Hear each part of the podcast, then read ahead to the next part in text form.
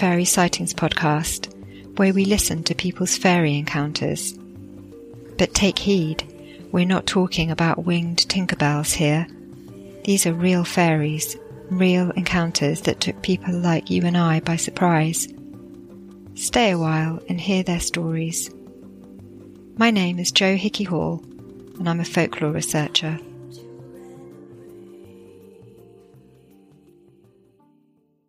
Dear listener, I hope you're well. It's feeling like crunch time for many folk in terms of stepping into what they really want to do and how they would like their lives to look. There's a lot being revealed both personally on an individual level and outwardly in the world. Going inwards at the moment and paying attention to how our body responds to different situations, and particularly listening to our bodies when decision making, is a greatly valuable tool at this time. During the years that I studied healing with Martin Brofman, he would talk about the relationship between ourselves and higher selves being a duo working together for a shared intention, where one being was in the watchtower and the other was on the ground driving. They would communicate with each other to achieve the aim. Are we always listening to our higher selves? Perhaps not if we're struggling to meet daily demands and listening to what external sources of authority or direction givers are telling us we should be doing. But if we get minutes of quiet time in the day and tune into how our higher selves, or in other words, our spirit, is guiding us, we may experience a smoother journey or a different path. Often, those around us who love us can be that external direction giver, and sometimes it's our own limiting ideas of what we should be doing based upon years of conditioning. Now is the time to listen inwardly and practice recognizing that inner sense of direction. It will inevitably be directing you to situations and activities that you love and that are good for your well-being. I am beginning to offer distant healing appointments again, as it's something that I've really missed doing, and so I'm following my own inner guidance here. If you would like to know more about that, you can check out my Scarlet Healing link on scarlettofthefae.com and contact me there. I would like to thank all the wonderful supporters on Patreon, the Curious Crew, for holding this project with their love and ensuring its existence. We have a Patreon Zoom coming up in a couple of weeks' time, and on Sunday, June 25th, there is an in-person meetup in the Cotswolds Really looking forward to that. We are hoping for a walk, a picnic, and maybe even a pub. We are two weeks into our shamanic qigong course with Todd Group, which is so well timed. Feel like everybody in the group is noticing how much they needed it at this time, and there's some really kind of powerful stuff happening. So yeah, that's been perfectly positioned at this time of year. This episode is part of a Wollaton special which initially released on Sunday evening at the usual time as a video on my YouTube channel. If you're not familiar with the Wollaton Gnomes encounter, here's a short explanation. On the 23rd of September 1979, six schoolchildren reported encountering 30 gnomes driving noddy type cars around Wollaton Park near where they lived in Nottingham. It had taken place around 8:15 p.m. while they were playing in the park. After a series of events where they appeared to be interacting with the gnomes, they ran from the park, and some of the younger children appeared to be traumatized afterwards. Upon return to school, the headmaster tape recorded separate interviews with all the children. They answered a number of questions about their experiences and gave detailed descriptions of the gnomes. This transcript still exists and is available in the link on the show notes at scarlettofthefae.com. In the following days, local and national press released articles about the incident. The case eventually went quiet. To date, the witnesses have been unresponsive to multiple appeals to discuss the event. In 2022, Dr. Simon Young published a collection of essays about the Nottingham Fairy mystery, which I contributed to, along with some other researchers, including Dr. Jack Hunter, Dr. Neil Rushton, and Kate Ray. I've put the link to that book called The Wollaton Gnomes and Nottingham Fairy Mystery on the show notes also. Neil, Kate and I recently took an expedition to Wollaton Park and in the YouTube version I've included a short film about what we did there. We were also joined by Glenn Bodis who is a medium. So it was a really interesting trip. We had a lot of fun. If you're interested further, I'd recommend going and watching the film. And please do subscribe while you're there to the Modern Fairy Sightings YouTube channel as it really helps the project. Uh, but effectively, we aim to connect with the landscape and sense out the areas where events may possibly have taken place. At the end of our Gnome Wander video, we hold a debrief session in that YouTube link, which took place a couple of days after our trip. So I will be sharing here that debrief session, the audio version in this episode. We plan further expeditions to the park later this year and I will produce more episodes about the Wollaton case later in the year also. But in the meantime, if you'd like more details about the case, I highly recommend Dr. Simon Young and Chris Woodyard's episode about the Wollaton Gnomes on their brilliant Boggart and Banshee podcast, and I have put that link also in the show notes. Kate Ray and Neil Rushton also produced an episode about the Wollaton case, and they also chatted with Dan Green, who is a contributor to the Wollaton book too. And that is available at Hare in the Hawthorn on Kate's YouTube channel. And Kate will be releasing a gnome themed novel set in Wollaton Park in June this year, 2023, which is very exciting and I can't wait to read that. I will share more details of that as and when it releases. So, watch this space for further action in this area of the Wollaton mystery, and I hope you enjoy this episode. The project itself is experiencing something of a transition at the moment with some exciting activities on the horizon and in the pipeline. The shifts taking place at this time in the world can be both exhilarating and overwhelming. So as always, I'm reminding myself that a good course of action is to keep doing what you love, even if that doesn't tally with other people's ideas of what you should be doing. Stay true to yourself and always remain curious.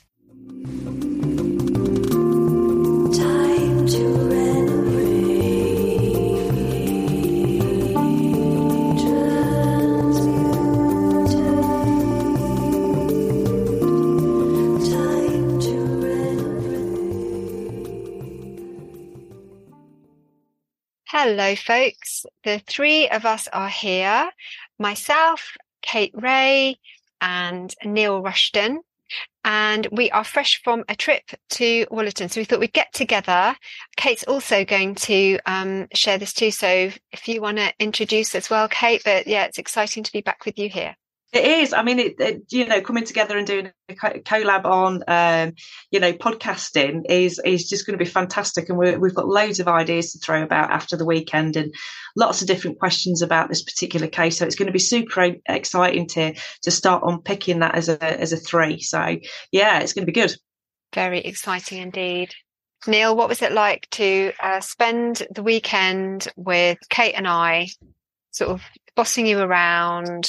That's right. As the sort of um, uh, the, the, the male in the group, I just sort of kept my head down, let you you two do all the bossing around and telling me what to do, and just you loved it. You loved it. it was great. It was it was a fantastic weekend. Hopefully, we'll be able to unpick a few of the aspects of it um, here here here today.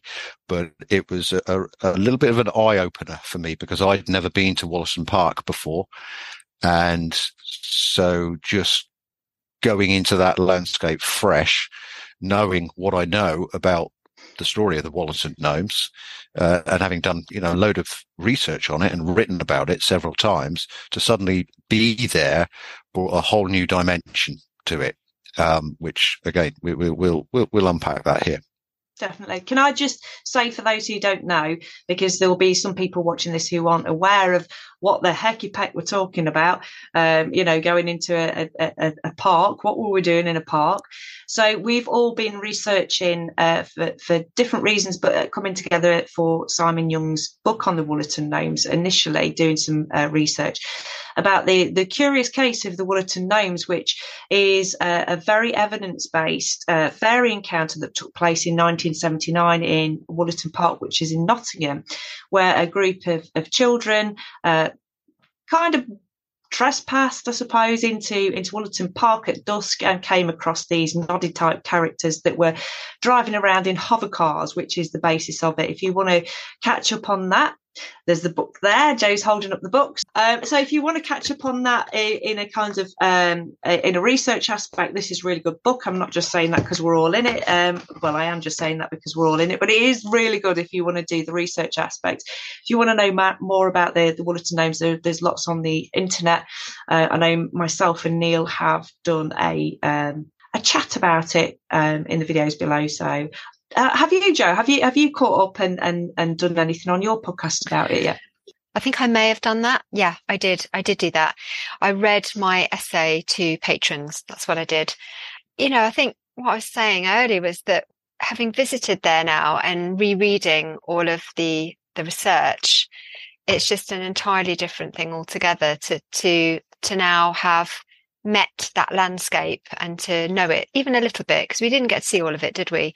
But it just brings everything to life doesn't it? It really does kind of allows you to to see through the eyes of the children to some degree because you're kind of at least partly familiar with the landscape now definitely and i think we're all in that kind of childish frame of mind as well in the in the best possible way you know it was a good fun weekend and although we were there to do uh, to do some field work and, and some research it was nothing with a serious edge which it, it just it just led to me for that that anticipation of what we were doing and that little bit of naughtiness of trespass that we did ourselves you know kind of heightened heightened the situation. So uh, we did also have along with us uh, Glenn Bodis, who is a, uh, a medium um, and a psychic, and he did some recording for us. So uh, at some stage, that that footage will be out and about, hopefully.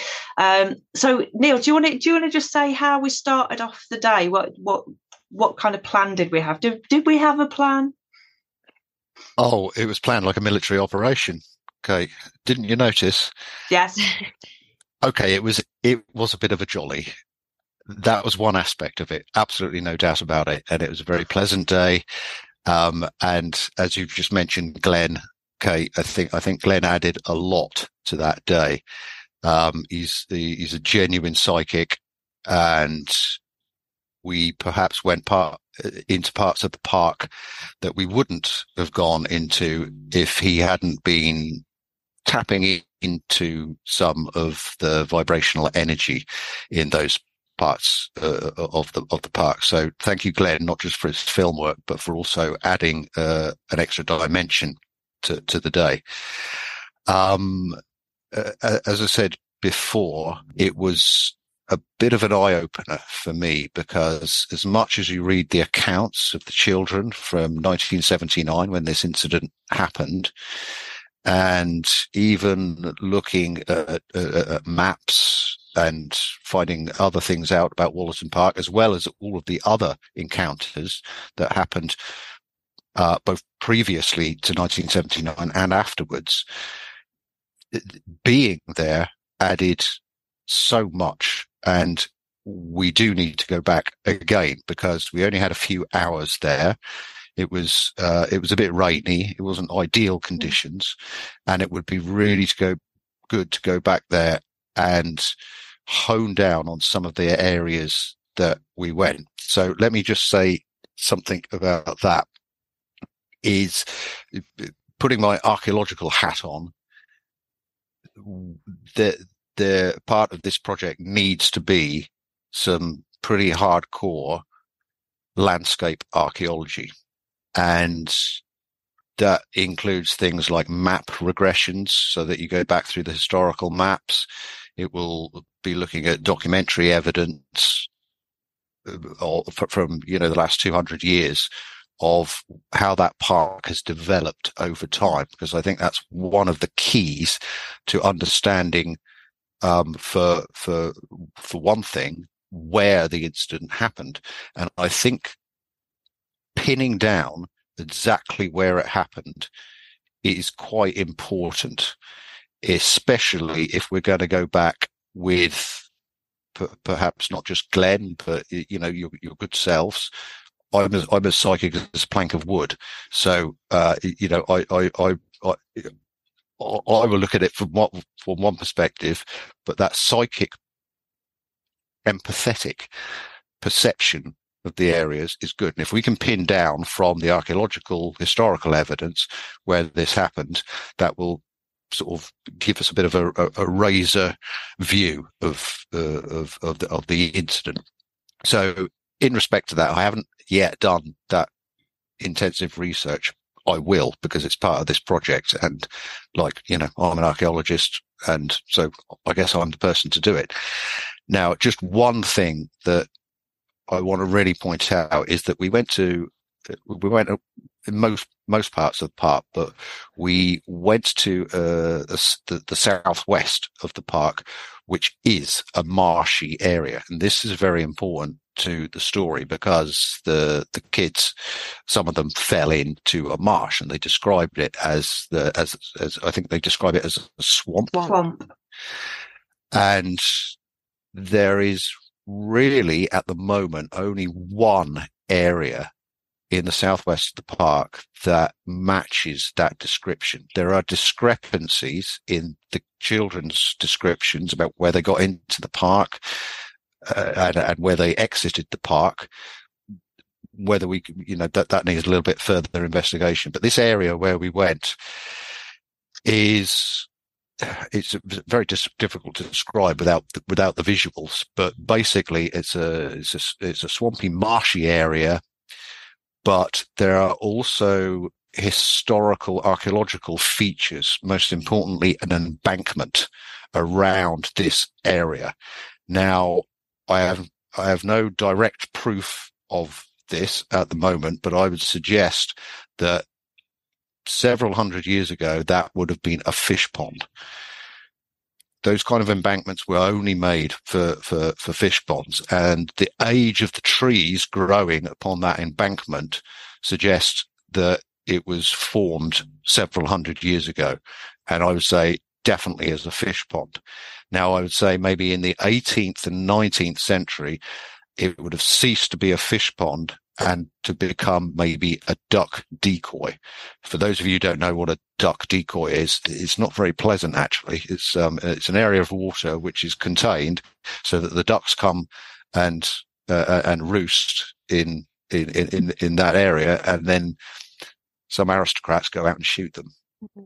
So it's not very pleasant, but that's a duck decoy. So I think that area, fish pond, duck decoy, and then at, and then at whatever point that that duck decoy became disused, it reverted into that swamp that that, that swampy marshy area of land about I don't know about an acre of land I would I, I would guess where we where we visited last last weekend. So so so that's what's interesting me at the moment. There's loads of other things I could say uh, about the more esoteric uh, uh, esoteric parts of this story. But I think if we ground it in that kind of, you know, good, solid historical landscape archaeology, then we might be a little bit closer getting to the bottom of things. Yeah, definitely. I think we all said that we wanted to do some overlaying of, uh, of historical maps to look at the land. Jo, Jo, what kind of things highlighted for you over the weekend? What kind of things stood out? What kind of things were new that you didn't kind of expect to come out of the, out of the visit?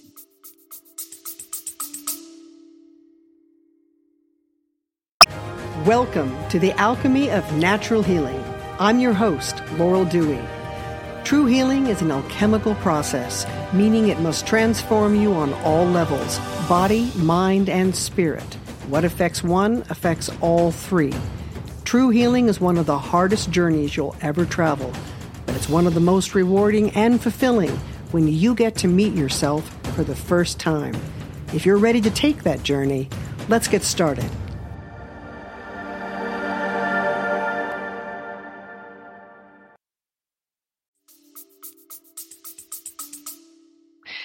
Um, I think what was really exciting for me was, I mean, I talked about in, in the essay that I wrote, I talked about communion, communing with the land, and um, I talked about liminality as well as kind of the history of the land and what it had been used for before. And I did actually at the time overlay some maps. I, I got some interesting, really old ones, having a look at what was around there before, which was not very much, but you know, there was always a site there. Um, so when we were having a good old walk round with Glen, as you say, Neil. He was really, really tuning in. And, and, you know, Kate and I, we, we do the same really. We kind of tune into place. What I found very interesting at one point was the part that Glen was getting, um, he was getting a sense of F off from it. And I kind of made my way round to enter that bit and I I couldn't get there because it was just so marshy. So I was going this way, and then I'd have to double back, and going that way, I have to double back. Um, and then, you know, I finally did get in, but I had to pass a really uh, smelly part. There, there, was a very offensive smell coming from the ground. So, it, you know, that was a that was a definite kind of keep back, really. Um, so I did, I'm nosy enough. So I, I did make my way around eventually just to see sort of, you know, because you were all kind of grouped there and see what was happening. And then when after that, we sort of took a little walk and when I saw the gap in the fence and looked through and saw the hue of the bluebells, it really called to me. And as you say, we did then trespass a little bit because we went through that through that gate. Um, is that okay to say? Yeah, I mean the thing yeah. is about tres- trespass. Trespass isn't illegal unless uh, the landowner prosecutes, and actually prosecution uh, very rarely gets gets the go ahead uh, for yeah. that. And and the fact that I mean we were very respectful, of course, oh, of, of, of, the yeah. environment. So Absolutely. It, I mean, it, call, it was calling. There's no two ways about it. In the same way that that other little piece of the landscape was saying, back off, uh, this one was saying, "Come in." Mm. Um, and and we all felt it then we went in there. It was a beautiful space um, to look at, but also the feeling of it in there. And there was one particular tree that was uh, quite a, a I can't actually remember what it was. I'm not sure what it was, but the character of that tree, it was a, a, quite a substantial, fairly old tree. And it seemed to kind of hold that space. Mm. And um, I enjoyed sort of meeting with that tree and some other trees. And then when we found, like further down, when we walked and found the swampy area, well, for me, that just, it, it felt a very magical setting and kind of going back to this idea of liminality that I spoke about in, in the essay that I wrote. It just, t- it ticked all the boxes, the feel of it. It felt, it felt magical. The, um, information that you provided, Kate, about the fact that the wall was running along at the back. I, I didn't know anything about that, about the, the, situation of it. So, you know, it kind of all links in. But most strong of all was this feeling that it, it gave off down there and, and the way that we came in through a way that we might not have done had we followed the path. We were invited in and we were, we were led to that spot from, from a particular, a particular way sort of through the magic, through the magic door, if you like. we went through the magic door. So yeah, I think for me, it was firstly, I think, you know, great to to meet the the park and the various aspects of it, but also to all be together and to mm. see what each of us kind of brought to it. And Glen as well was a big part of that. And even, you know, your partner, Graham and um and oh gosh, um, oh, your doggy's name? Wilma. Wilma. you know, there's Wilma trotting alongside, and yeah, I I just felt that that was it was it was great. It was a really it was a really great weekend. It was a really great day there. Like Neil says, it was raining a bit, so um, that was a bit of a shame. But you know, we got through it, and and I look forward to getting back there and and having another bash. Really.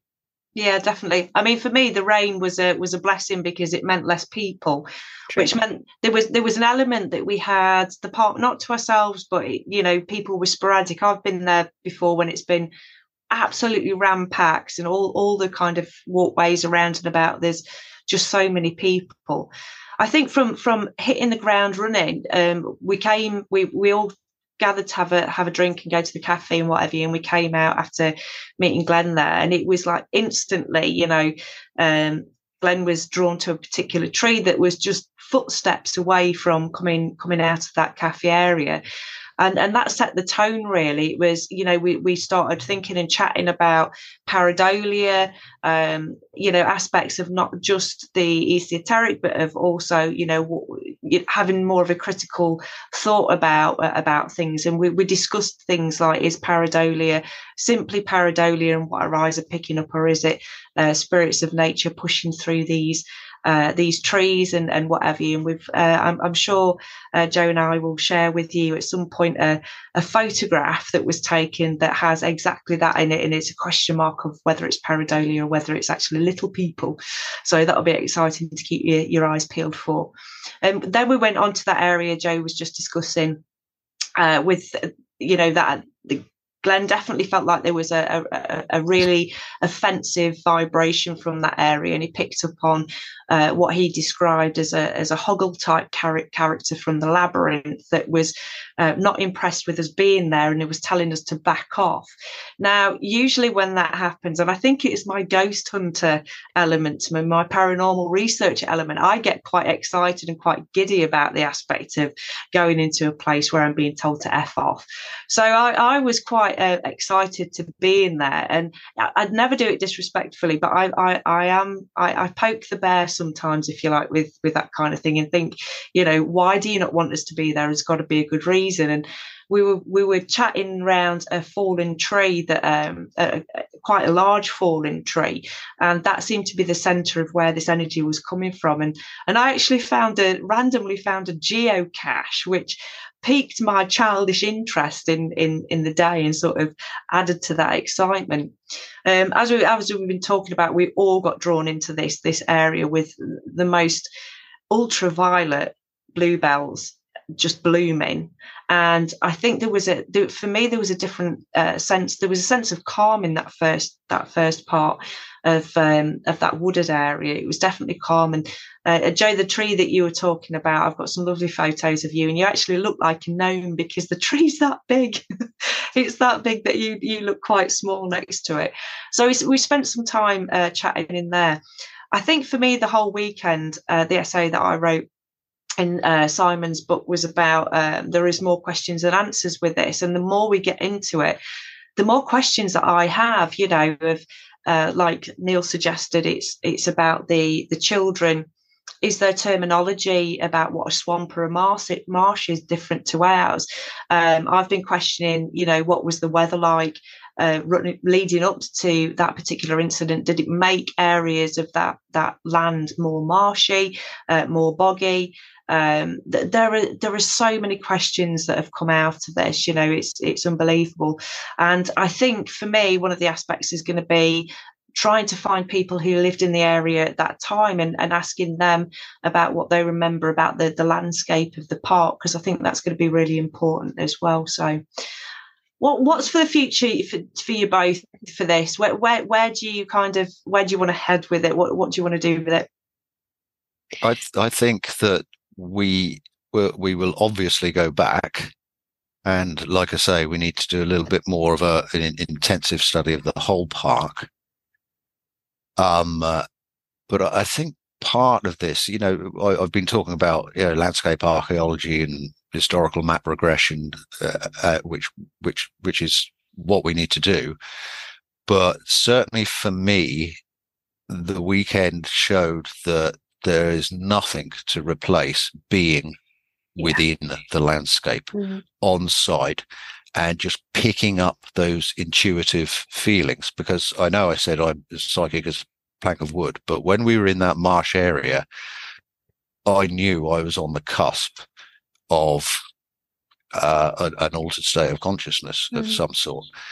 And it was, I, I wasn't able to go into that fully because I was with you lot, you know, you were, you were putting me off.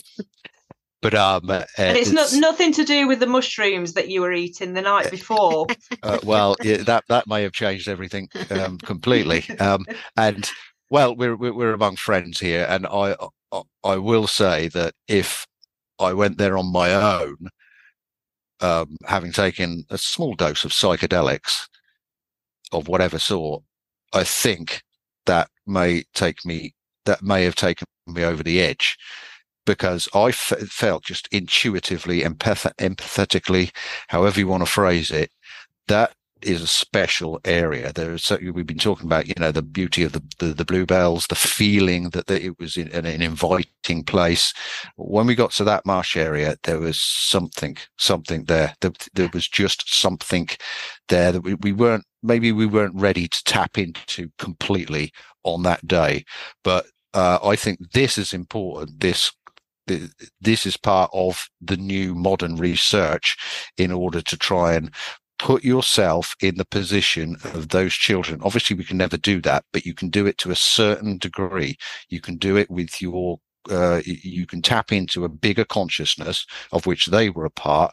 And if that place is special enough, and that place is special, then you might be able to get something out of the story that you wouldn't otherwise be able to do, and which, to be honest, so far we haven't quite quite got there.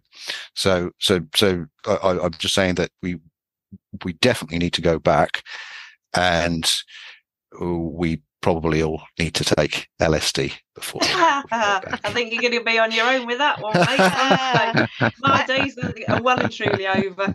I uh, I can offer an alternative, and it's something that I I sort of explored when we were there, but I didn't really kind of uh, go go full full away with it.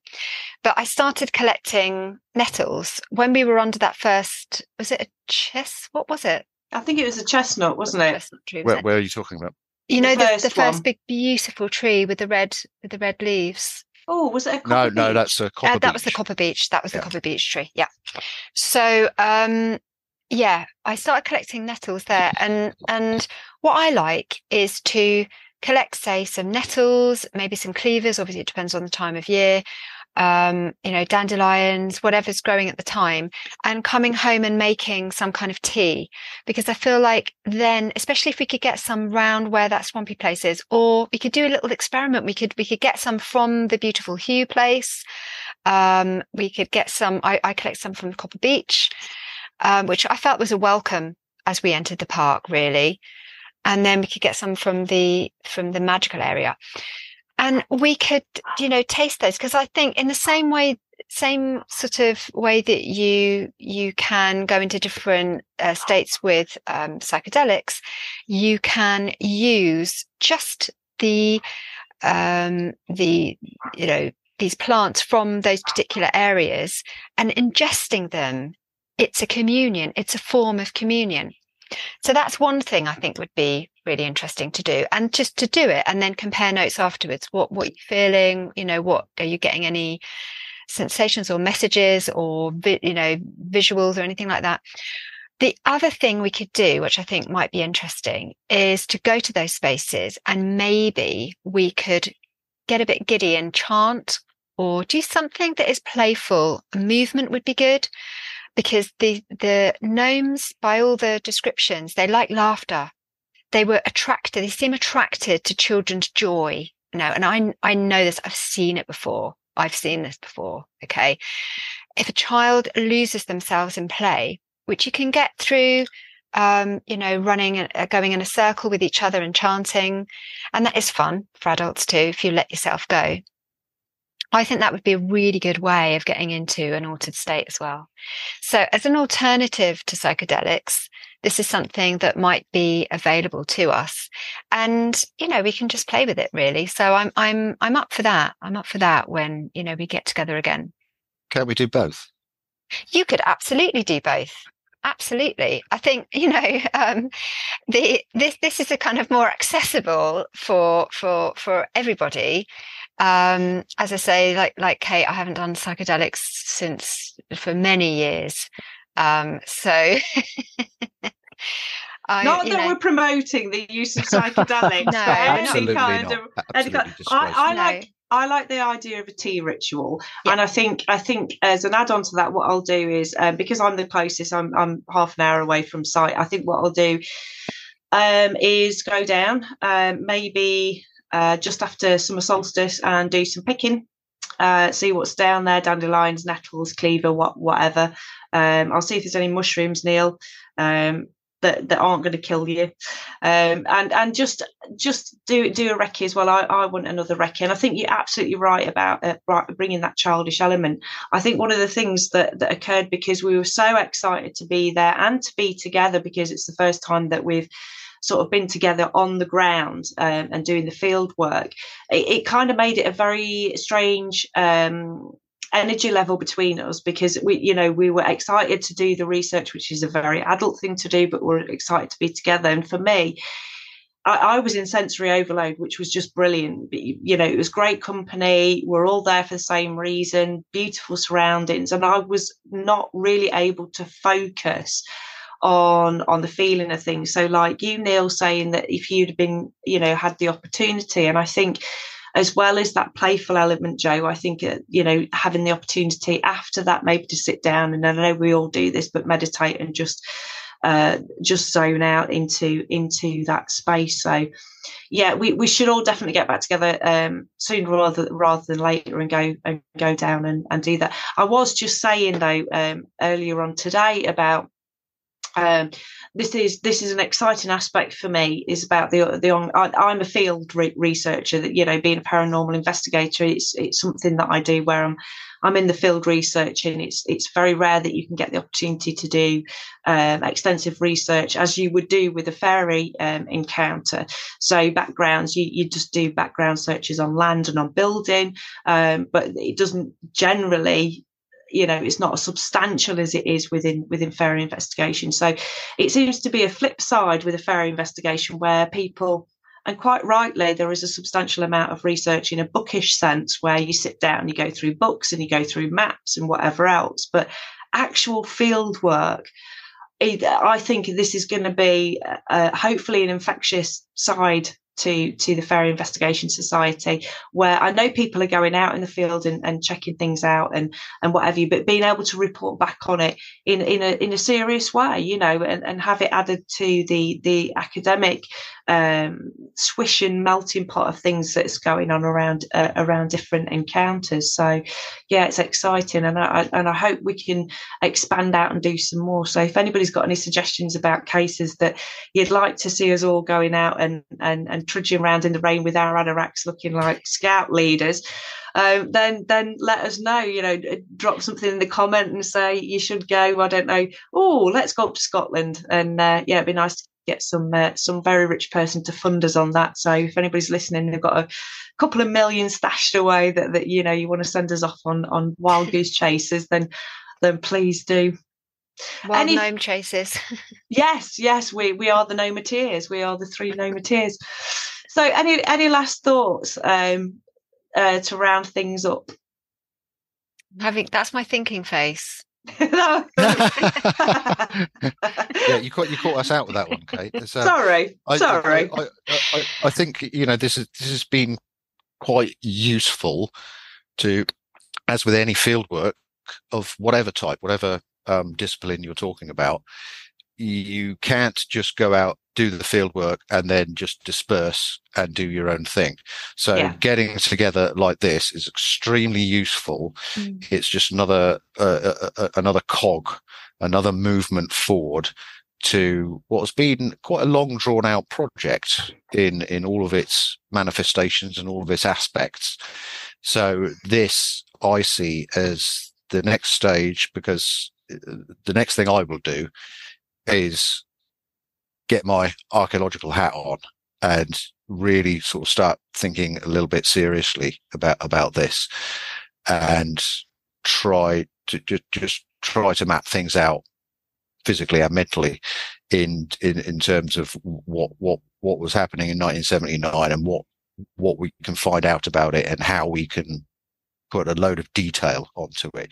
So that's sorry, Neil. I just had a vision then of you in some bell bottoms, sort of wandering around Wollaton next time we go, just getting into that full on seventies vibe, just to just to pick up. well, well, I, well, I well I don't mean to name drop, but I'm going to name drop in that um, I was very good friends with Professor Mick Aston of Time Team. Oh, yeah uh, who died in 2013. And we did several little landscape projects, and I learned so much from him. As far as I'm concerned, he's the, he, he's the the primary landscape archaeologist of the last hundred years. He he just he he, just, he, was fantastic, and I learned bags from him.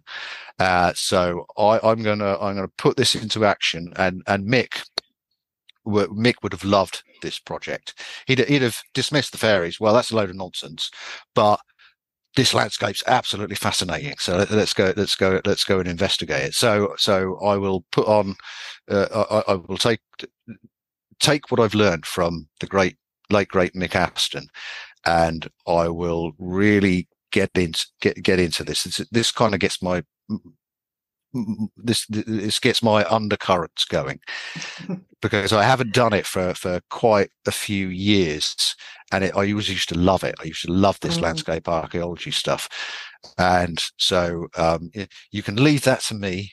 I'll get on with it, and um, and that will. It, I think it's important. It's, it gives a, a substratum, that kind of very physical material yeah. uh, way of looking at, at, this project. It gives that substratum, and then you can build all of the the more esoteric, occult, whatever you want to call it, stuff on top of that.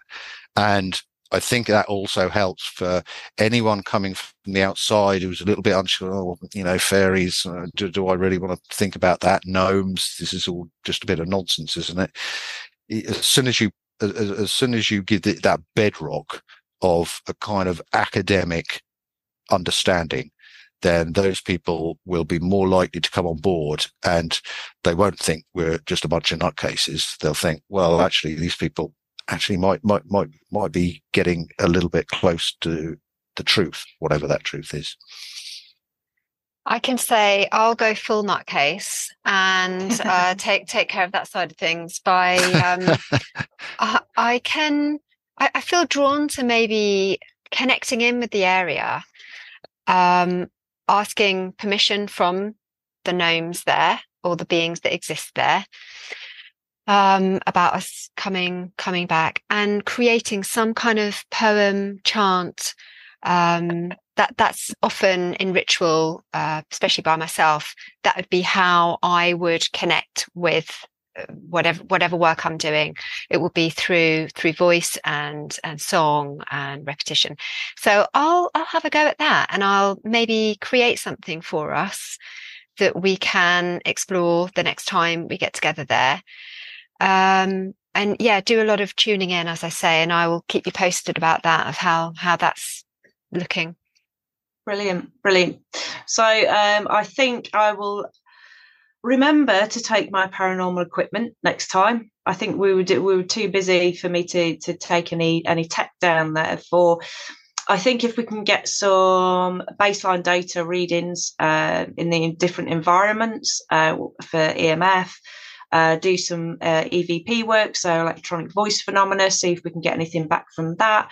Um, that would be that would be very very interesting. So again, adding to kind of a, a, a portfolio of, of building up a, a, picture of, of yes, it this is definitely somewhere where gnomes are.